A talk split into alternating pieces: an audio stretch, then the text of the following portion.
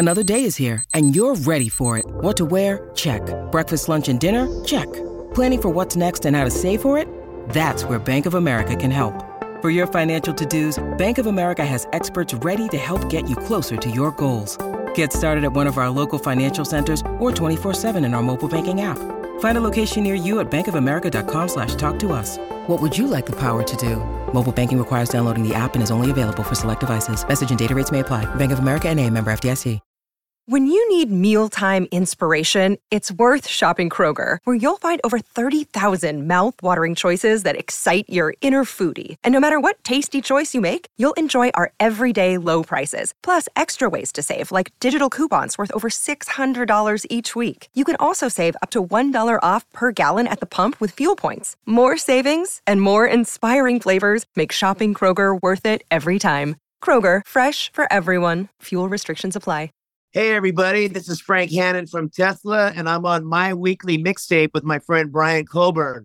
We're going to be talking about all kinds of music and different things and stories about Tesla. So uh, stay tuned, and I hope you enjoy the show.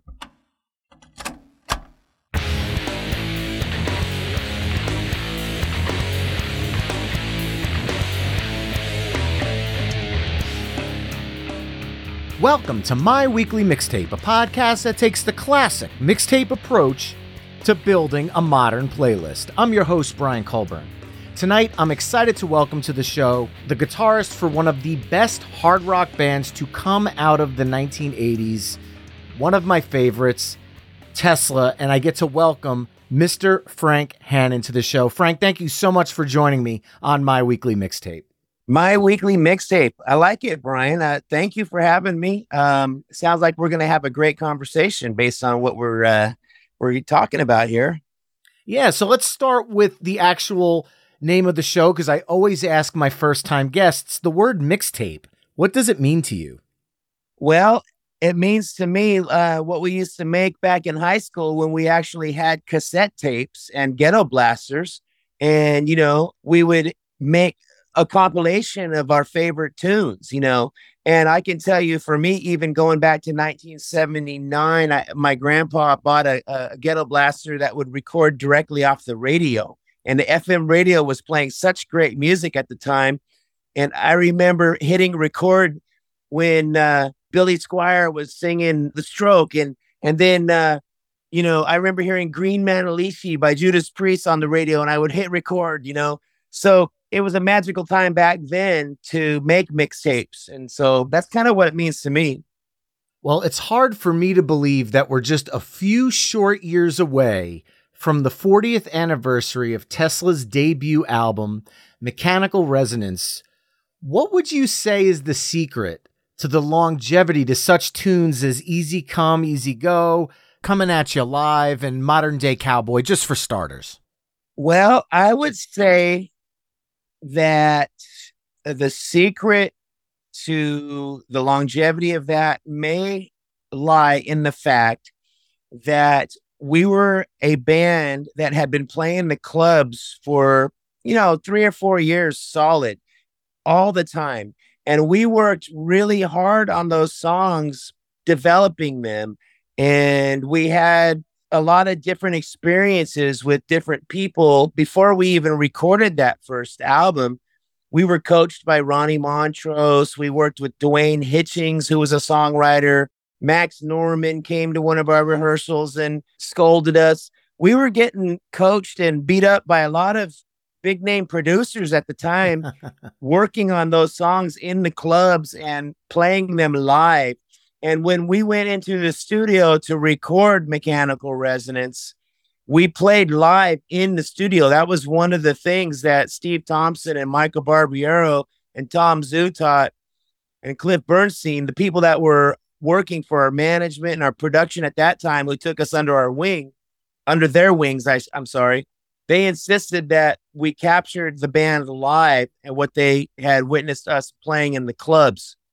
So I would say that the magic of that first Mechanical Resonance album and the longevity is a combination of it being live in the studio and songs that had been played live in a concert setting for a couple years developing.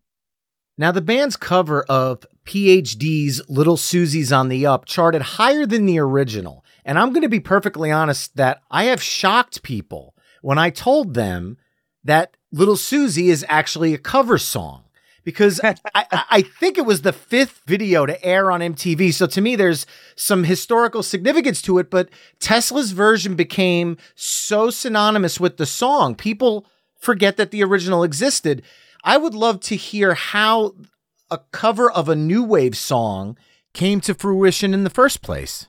Isn't that such a weird thing? That song, and it's such a good, it's such a great song, honestly, the way it's written and arranged. And for us, playing the acoustic guitar on it really was the key to making it sound like us. And again, I had just mentioned to you that we played the clubs for years and we were being coached by people.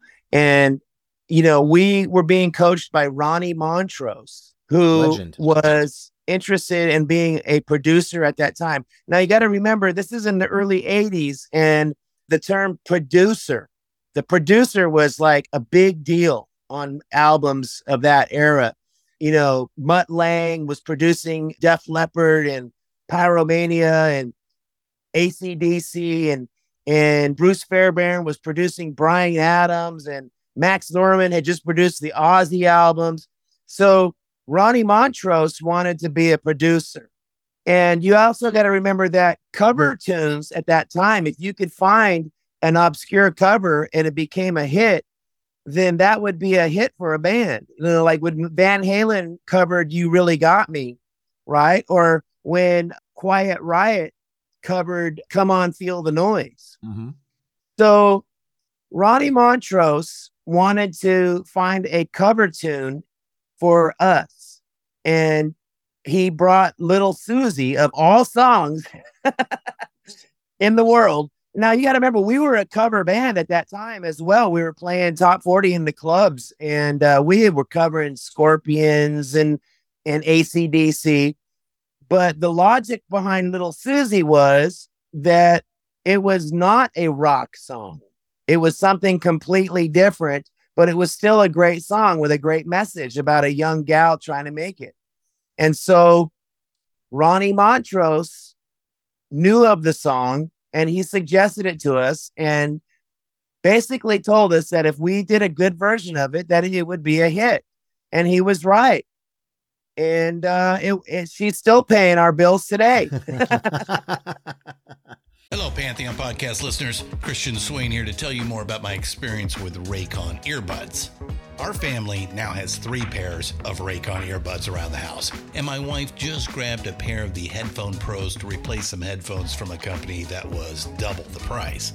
And yes, she loves them. Now, if you haven't pulled the trigger on a pair of Raycons, or even if you have, but you're in the market for another pair because they're just that good, well, now is the time to check them out because they just launched their upgraded model of the best selling everyday earbuds.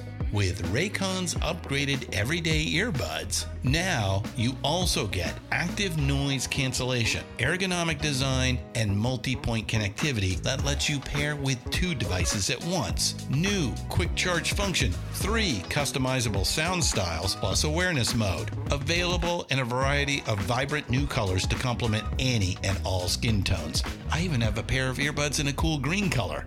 I have tried just about every earbud known to humankind, and these Raycons are fantastic.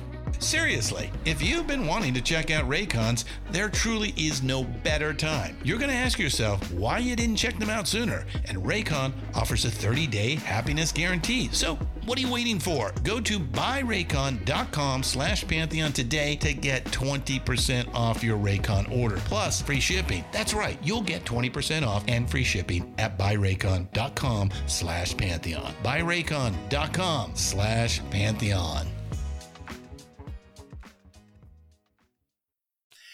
Well, in between Mechanical Resonance and 1989's The Great Radio Controversy, the quote unquote hair metal moment was well underway, and labels were rushing out to find as many MTV ready bands as they could, while also working very hard to try to get other artists to conform their sound to what was currently charting left and right on the charts. Yet when I listen to songs like Heaven's Trail, No Way Out, and Hang Tough, I hear a band that's 100% confident in the musical statement that they're making. And I always have wondered did you have to fight for the songs that Tesla wanted to record and release, or was Geffen 100% in your corner during that period in time? Well, I would say it was both. Okay. There was some songs that we had to fight for, but we were always being directed by the people that we worked with to write the best songs we could possibly write and not have any filler material or cheesy garbage material on an album. They always insisted that the entire album be good, not just have one song on it that was good and the rest of it be junk. And I, when I'm talking about Cliff Bernstein and Peter Mensch and Tom Zutaut, they were directing us at the time. And they were responsible for Rush, Def Leppard, Metallica, ACDC, and you know, Dokken. And so they were involved with some really high caliber kick-ass bands that had integrity. So we were very lucky to be getting advice from them to try to write real songs that were gritty and from the heart and not cheesy and they put a lot of uh, high expectations on us because we were again in the company of bands like Metallica and Rush and ACDC, Scorpions, Def Leppard. That was the goal of being, you know, we weren't trying to compete with the glam bands and the and the trendy stuff. We were we were trying to be ourselves and luckily we weren't having pressure put on us to be glam metal. We were having more pressure uh, on us to be ourselves and to write the best songs that we could for ourselves. Well, speaking of best songs, one of my favorite things ever to play on acoustic guitar, it's actually the song that I play on a guitar when I want to make sure it's a guitar I want to purchase is the beautiful finger picking at the beginning to the band's smash hit love song. And I've always wondered why that gorgeous opening was never included on the radio edit that aired on MTV because to me, that's part of the complete song. And at that moment in time, bands were stretching ballads well past the five minute mark because you had Bon Jovi's I'll Be There For You and Guns N' Roses' Patience. So it always made me wonder why that signature part of the song never made the radio cut. Well, first of all, I want to say thank you, Brian, for for the kudos and the compliment on that little thing there. And um, as far as why it wasn't included on the MTV version or whatever, I don't really know. I, I know that we had a hard time even getting airplay as it was because we weren't a band like Bon Jovi that was that famous at that time. And maybe they didn't want video of just me playing the guitar by myself. I don't know. you know, but it is on our Times Making Changes video. Um, there's a version of me playing it live before Love Song, you know, with a beautiful sunrise coming up. And, you know, there's a lot of questions that we had on why this didn't happen and why that didn't happen. And I, and I don't have the answer to that. But the fact that a guy like yourself just told me how much it means to you, then you know what?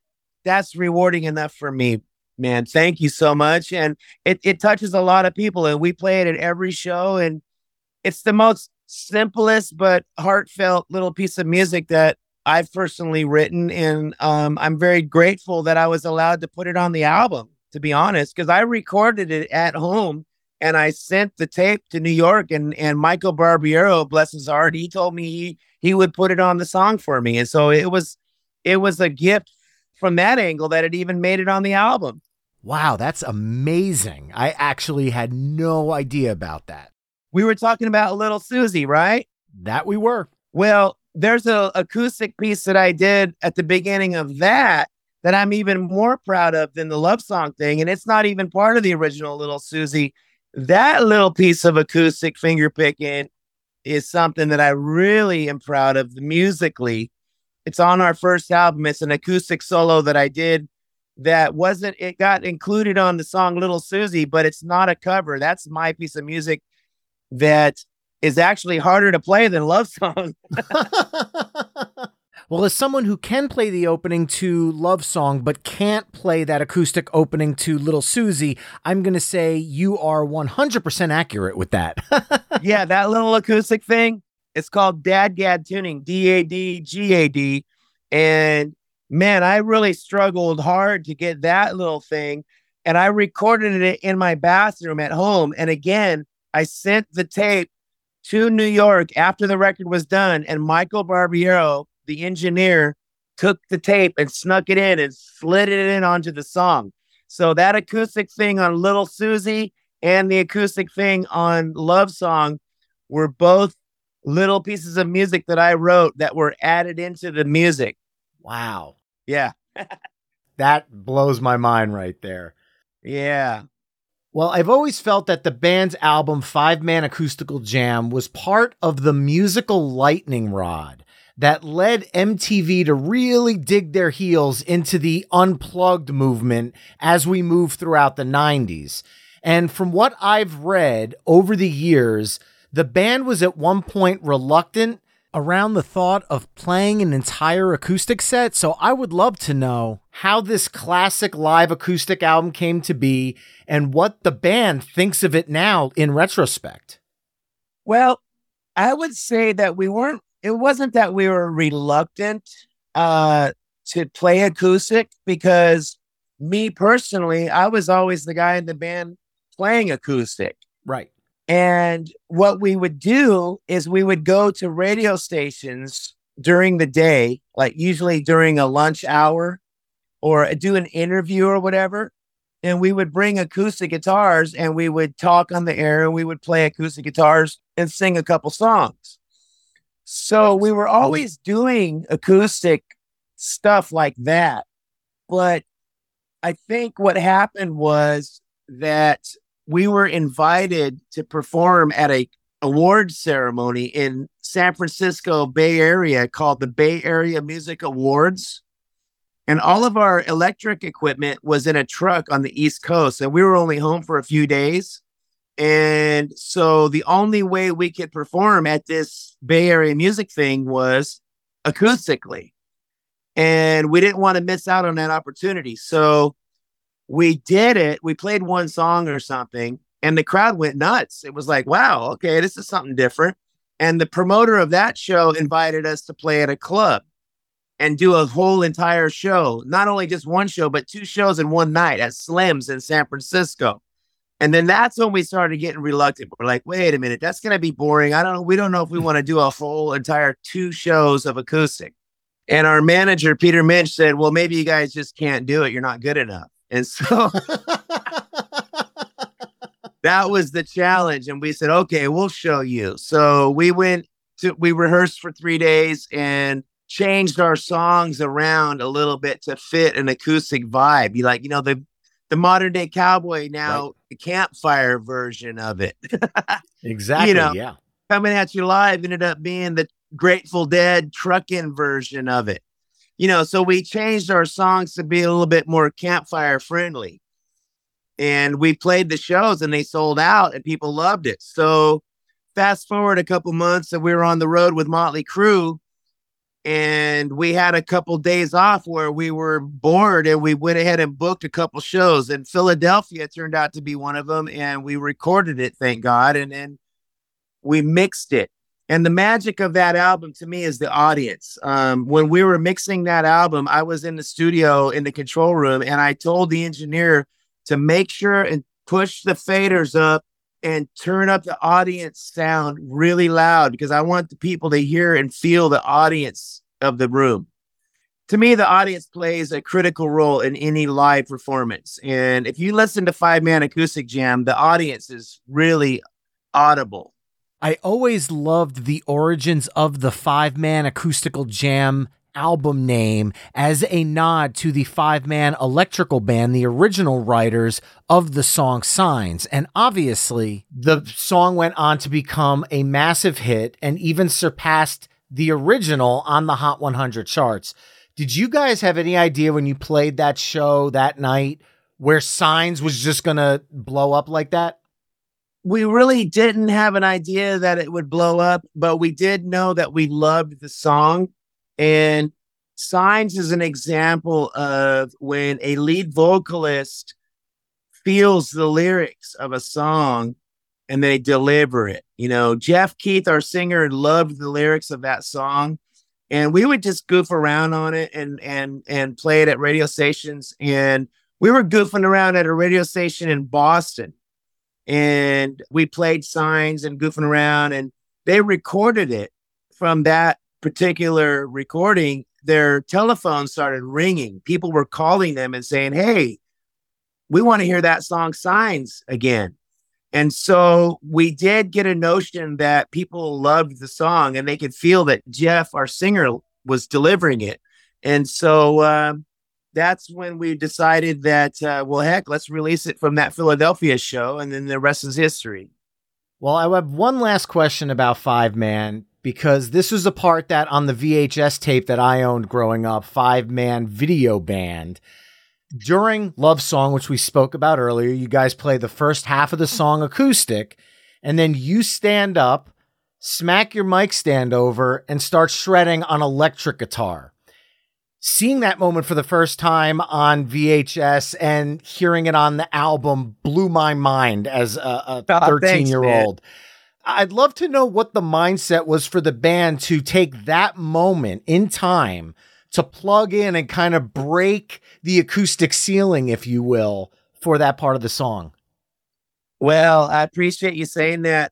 That was just one of those kind of fluke moments where it was the end of the show, the very end, and the guys in the band were telling me that they really missed my solo of uh, the electric guitar solo that I play in Love Song. The actual solo itself is pretty melodic and a big epic kind of thing. And Love Song does that on its own. Even the studio version starts off mellow and ends with a big crescendo. Yes. So I just randomly did it when we were doing those shows. Uh, when we were practicing, I just randomly picked up the electric guitar, kind of out of frustration of sitting down all night and just it was an accident and I did it and the guys were going, "Yes, do that. Frankie, do that." They you know, they were giving me a lot of support. You know, Brian and Tommy and Jeff and Troy, those guys, you know, I was the youngest guy in the band at the time and they were always really supportive of me as being the young guitar player guy and whenever I would come up with a crazy idea or something, they would give me the thumbs up and it was just one of those flukes that I that I uh, I did on accident and it worked in the show. That it certainly did.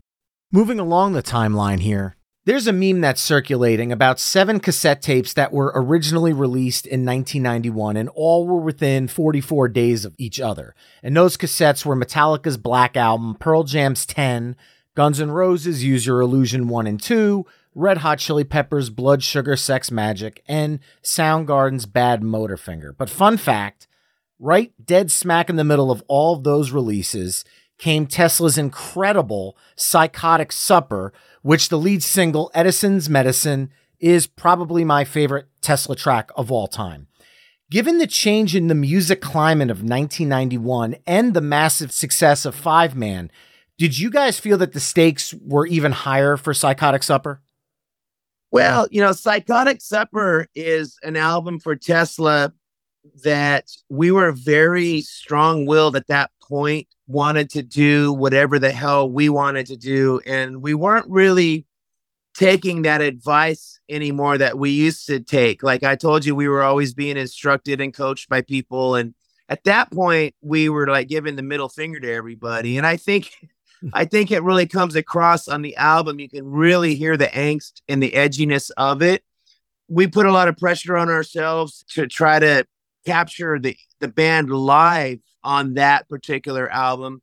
It's really raw, and we recorded it in Manhattan, right in the city at the power station, right in the center of Manhattan.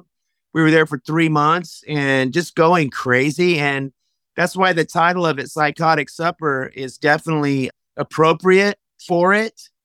Tesla didn't really have a problem with the changes in the grunge and the trends that came and went through music. Most of our own problems were self inflicted within internally, as far as, you know, drinking and using drugs and not ever taking a break. You know, we didn't ever take a break from the time we released Mechanical Resonance until we did the Psychotic Supper tour headlining, all the way until we did Last Action Hero. And then we really got burnt out. And, you know, we had a really great run, but we, near the end of it, we started really like every band. I don't care if it's Led Zeppelin or Van Halen, the first 10 years, the ending part of that first 10 years when you're really getting high all the time on drugs and alcohol and egos are out of control you know we kind of self imploded at the end of that headlining tour but it wasn't i'm not going to blame grunge or any of that you know i mean yeah grunge probably killed a lot of glam metal lipstick wearing bands but we didn't have that problem it was mostly our own problems but you know, all those bands you just mentioned, Guns and Roses, Soundgarden, we love all those bands. Have mad respect for all of them.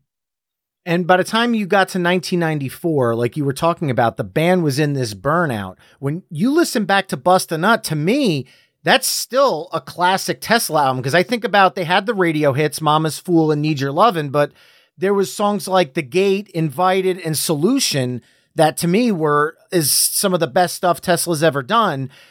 Did you guys really feel at that point like there was some writing on the wall or something? Because it was shortly after that album that the band decided to take a break.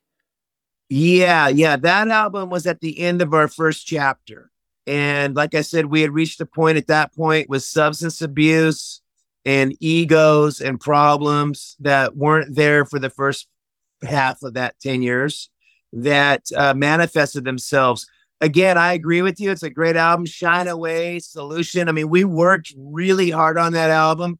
And Terry Thomas, the producer, was a fantastic engineer, killer producer. Learned a lot from him. You know, he salvaged it as much as he could. He also went on to produce our later albums like Forevermore. And, you know, we love Terry Thomas, great producer. He produced Bad Company and some other bands. But we had gone through a period at that point by then at the end of that first chapter. And I, you know, like I said, Soundgarden, Led Zeppelin, Van Halen with David Lee Roth, every great band goes through their heyday of about the first 10 years and then they self destruct and then they get back together and try to resurrect it again, which is what we've done. We're looking at 40 years now you know, and we've made a lot of albums after that, chapter two and chapter three of Tesla. You know, um, we did Into the Now, we've done Simplicity, Real to Reel, Forevermore, you know, Time to Rock, Shock. We've we've done a lot of recordings and stuff in the chapters following. But Busting Out was the end of chapter one, and it was a difficult time for us because of our own in- internal problems that we were having. Well, I want to talk about chapter two now because after that 10 year break, the aughts brought two incredible albums that you just mentioned in what you were talking about 2004's Into the Now, which features amazing tracks like What a Shame, Mighty Mouse, and the title track. And then 2008's Forevermore, featuring I Want to Live, the first time, and the title track. Both of these albums show to me a perfect balance of a band that knows how to balance the sounds that people know and want to hear from Tesla, but also push new grounds musically. And it was also between these two albums where Tommy Skeoch was replaced by Dave Rude in the band. Can you talk about what the aughts were in terms of a musical transition and what Dave brought and continues to bring to Tesla currently? Yeah, sure. You know, let me see. So yeah, you mentioned Into the Now. Uh, that's when we got back together, and we had gone through a period of time, like four to five years of very difficult, low period of time for all of us individually. I had a band called Moon Dog Mane that I worked mm-hmm. really hard on that didn't get very far, and the same with Jeff and Tommy and, and Brian had Soul Motor and Tommy and Jeff had Sofa King or whatever.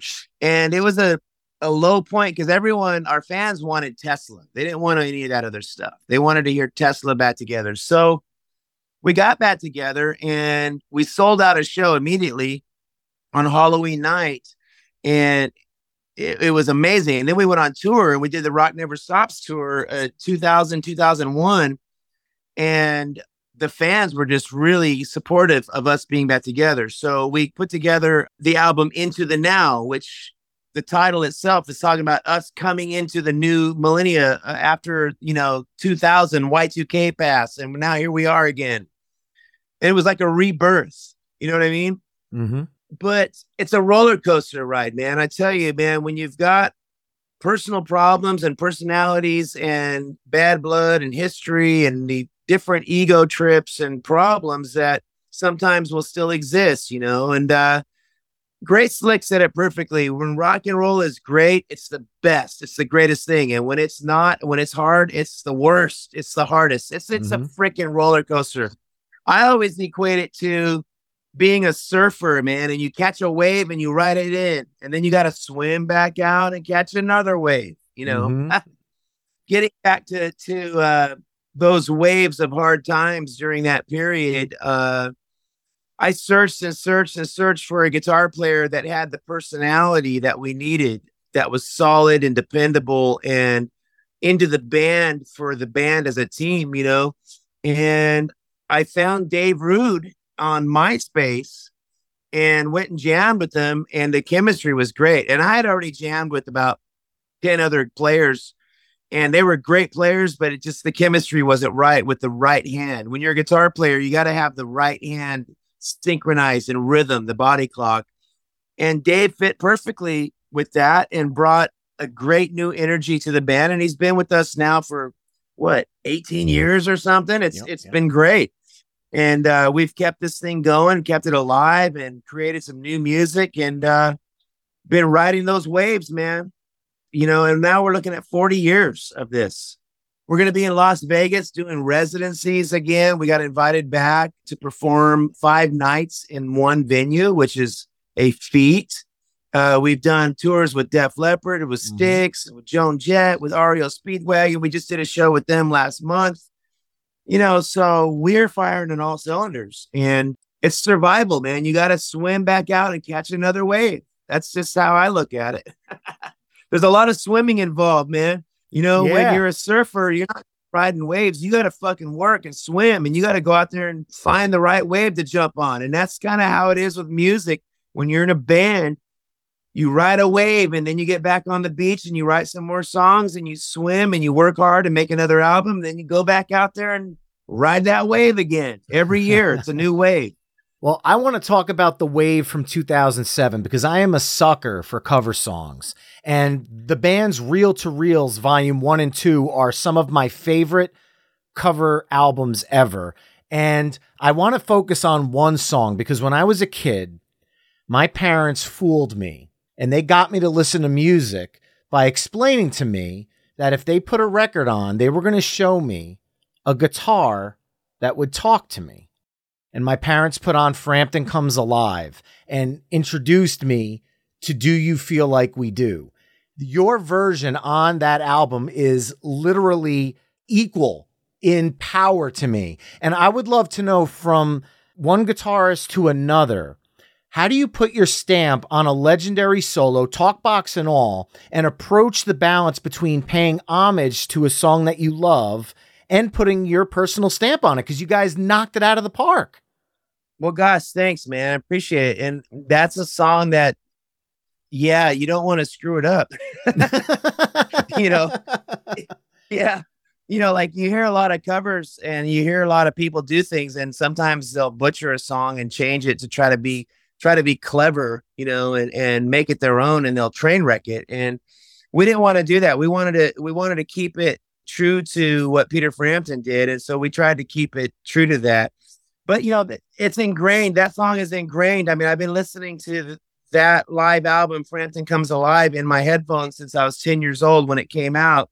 And I probably heard it 7,000 times in my ears, you know? So it's kind of in my blood, you know? Uh, some music it's weird with music. There's some songs where I can pick up a guitar and just start playing it, and I've never played it before, but I just can I can play it just because I've heard it so much. It becomes second nature, you know. It becomes part of your DNA. And, you know, Aerosmith and Frampton and artists like that are definitely part of our DNA. And uh, that's why we did SOS Too Bad on our new live album. It's because that's part of our DNA. You know, JK, our singer, Steven Tyler is definitely part of his DNA influence, you know? So uh, that's where that comes from. And speaking of Real to Reel, I want to announce that we are remastering it for vinyl and it's going to be coming out on record store day next year. We just finished the artwork for it and it it's going to be really great remastered on vinyl. Oh, I can't uh, wait. So there you have it. News announcement for you. Well, I appreciate you using my weekly mixtape to announce it. All right. Now, with eight studio albums, two cover song albums, and multiple live releases, the band has quite a massive song list to pull from. How do you guys decide what songs make your live sets? Because at this stage of your career, I'm certain the crowd is divided between the folks that want nothing but the hits and the folks that want to hear deeper cuts and some jams like the tracks that you guys included on Full Throttle Live. Because to me, Full Throttle Live feels like the cornucopia of Tesla deep cuts. Well, thanks. Yeah, we did that on purpose. We we decided for Full Throttle Live to keep it with the deeper tracks and the the heavier side of things, like Miles Away and Lazy Days, Crazy Nights, and mm-hmm. stuff like that. You know, the deeper cuts. Well, we did that on purpose for Full Throttle Live. So, you know, one of the great things about these residencies is it forces us to change our set every night a little bit. I mean, we obviously play the hits that sports fans want to hear but the true like diehard fans want to hear different ones and the, the ones that come to every show we wanted to change it up for them. So we practiced during the day and we listened to jk his voice you know and determine what he can honestly sing and what maybe we shouldn't try to make him sing you know that's going to ruin his voice. And I'll experiment with trying the songs maybe in a better key for him, you know, things like that and make the song sound better. And if the song sounds great at sound check, then we'll put it in the set that night. And, you know, we have a list of A songs, B songs, and deep C songs that are deeper cuts. And, you know, like if we're doing 18 songs, we want to do 12 of them that are the hits that we have to do, like What You Give, Love Song, Modern Day Cowboy Signs and then we've got three or four songs that we rotate, like Stir It Up or Song and Emotion or uh, The Way It Is or whatever songs that we rotate and change the set different each night. So that's how we do it. And it all depends on what he can sing. Well, since 2021, the band has released two new studio singles 2021's Cold Blue Steel which is a nod to Southern rock legends Lynyrd Skynyrd, as well as 2022's Time to Rock. Are the days of Tesla's studio albums done, or are these two songs maybe teasers to a new full length? Well, we might put these all together on a compilation thing, you know, but I don't really know the answer. I don't really have a crystal ball other than things have changed completely. We're a lot older now, and the media, the way people consume music, the way people listen to music is different. So we don't want to lock ourselves away up for a year and try to fabricate 12 songs and and hopefully somebody will like one or two of them. It's like it's a waste of time now to do that for us at our stage in our life. We would rather create one or two new things that we're feeling really strong about and put them out now while they're mm-hmm. feeling good instead of like doing it the old fashioned way where we would spend a year trying to write a, a full length album and it's not the same anymore. And things change. That's just the way it is. And we're happy with the way we're doing things now. Will we ever never make a full length album and do it the old fashioned way? I can't tell you. All I can tell you is that right now we're really happy creating a song and putting it out in the moment. And we've got a new song in the pipeline that we're planning on recording in February. It's going to be another love song. It's called All About Love. We've got a couple more ideas for a couple more different covers we're going to do.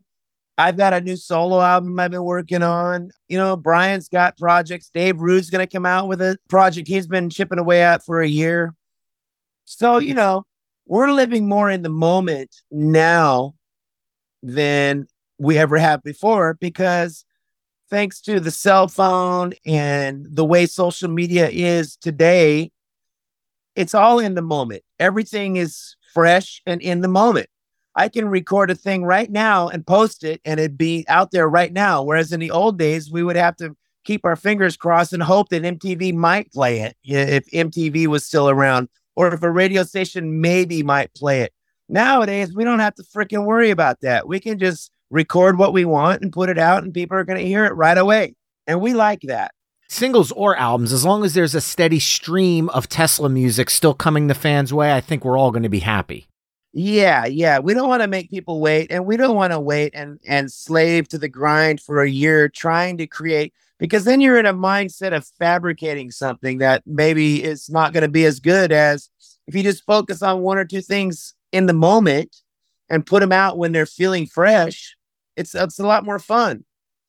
Well, if you had to sum up Tesla's musical legacy in three songs, what three songs would you choose and why? And I don't mean your favorites. I mean songs that you feel like if you had to tell someone this is the story of Tesla in three songs, which three songs would they be? Well, I would stay away from the covers, even though we do covers really well. I would stick to Modern Day Cowboy because to me, that song is timeless with the lyrics and the guitar riffs are a great example of us being a team and collaborating and putting together guitar parts that were very innovative at the time. And the lyrics, JK singing about the USA and the USSR, and it's still relevant today. Mm-hmm. So, Modern Day Cowboy being our first single, to me, definitely, I'm very proud of that song. And then I would say Love Song because it's another example of a song that we fought for that has the acoustic intro and has the musical arrangement of something that's very different. And then I would say probably What You Give. It, it lyrically uh, is one of JK's best moments. And I would, those would be my three original songs for Tesla. Well, Frank, this has been an absolute pleasure speaking with you tonight. Thank you so much for joining me on my weekly mixtape my weekly mixtape. I love it, Brian. Thank you for having me, and I hope I didn't bore y'all with with too much uh, weird stuff. I would say quite the opposite, man. Again, man, we're riding that wave, swimming and swimming and surviving. Well, thank you very much for doing that because we here appreciate the music so so much. Thanks, man. And I want to tell everybody that's how life is, man. You know, you can survive the storms. You know, it's it's a crazy world, but just try to, you know, find some inner peace and just don't get too caught up in the craziness and just keep on swimming, keeping your head above the water and uh, hang tough out there. And remember, mixtapers, you can head to the episode page at myweeklymixtape.com and hear a playlist of all the songs we've discussed in tonight's discussion. You can also head to myweeklymixtape.com to hear the full catalog of My Weekly Mixtape episodes. And if you like what you're hearing on the show, you can help me out by either telling a friend, leaving the show a five star review wherever you're tuning in, or by becoming a Patreon mixtaper at patreon.com forward slash my weekly mixtape. That's all for this week. Thanks again for listening, and until next time, enjoy the tunes.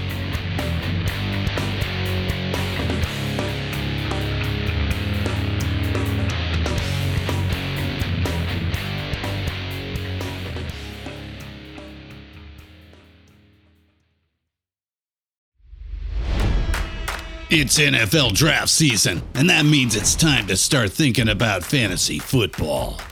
FantasyPoints.com features industry leading experts and prognosticators using proprietary hand charted data to help you score more fantasy points. FantasyPoints.com is the place to go for whatever kind of fantasy football you play. Whether you play fantasy football, daily fantasy sports, or do a little bit of everything, Fantasy Points has the meticulously researched content to guide you to victory. And why wait for the fall? Fantasy Points also covers the new spring football league, the UFL. Join the guru, John Hansen, Scott Barrett, Joe Dolan, and other massive names in the fantasy football universe with an exclusive offer. Use code Pantheon for 15% off any fantasy points package, including the all in package, with access to every article, tool, and data nugget that Fantasy Points has to offer. That's fantasypoints.com and code Pantheon for 15% off at Fantasy Points. Fantasypoints.com, code Pantheon. Score more fantasy points.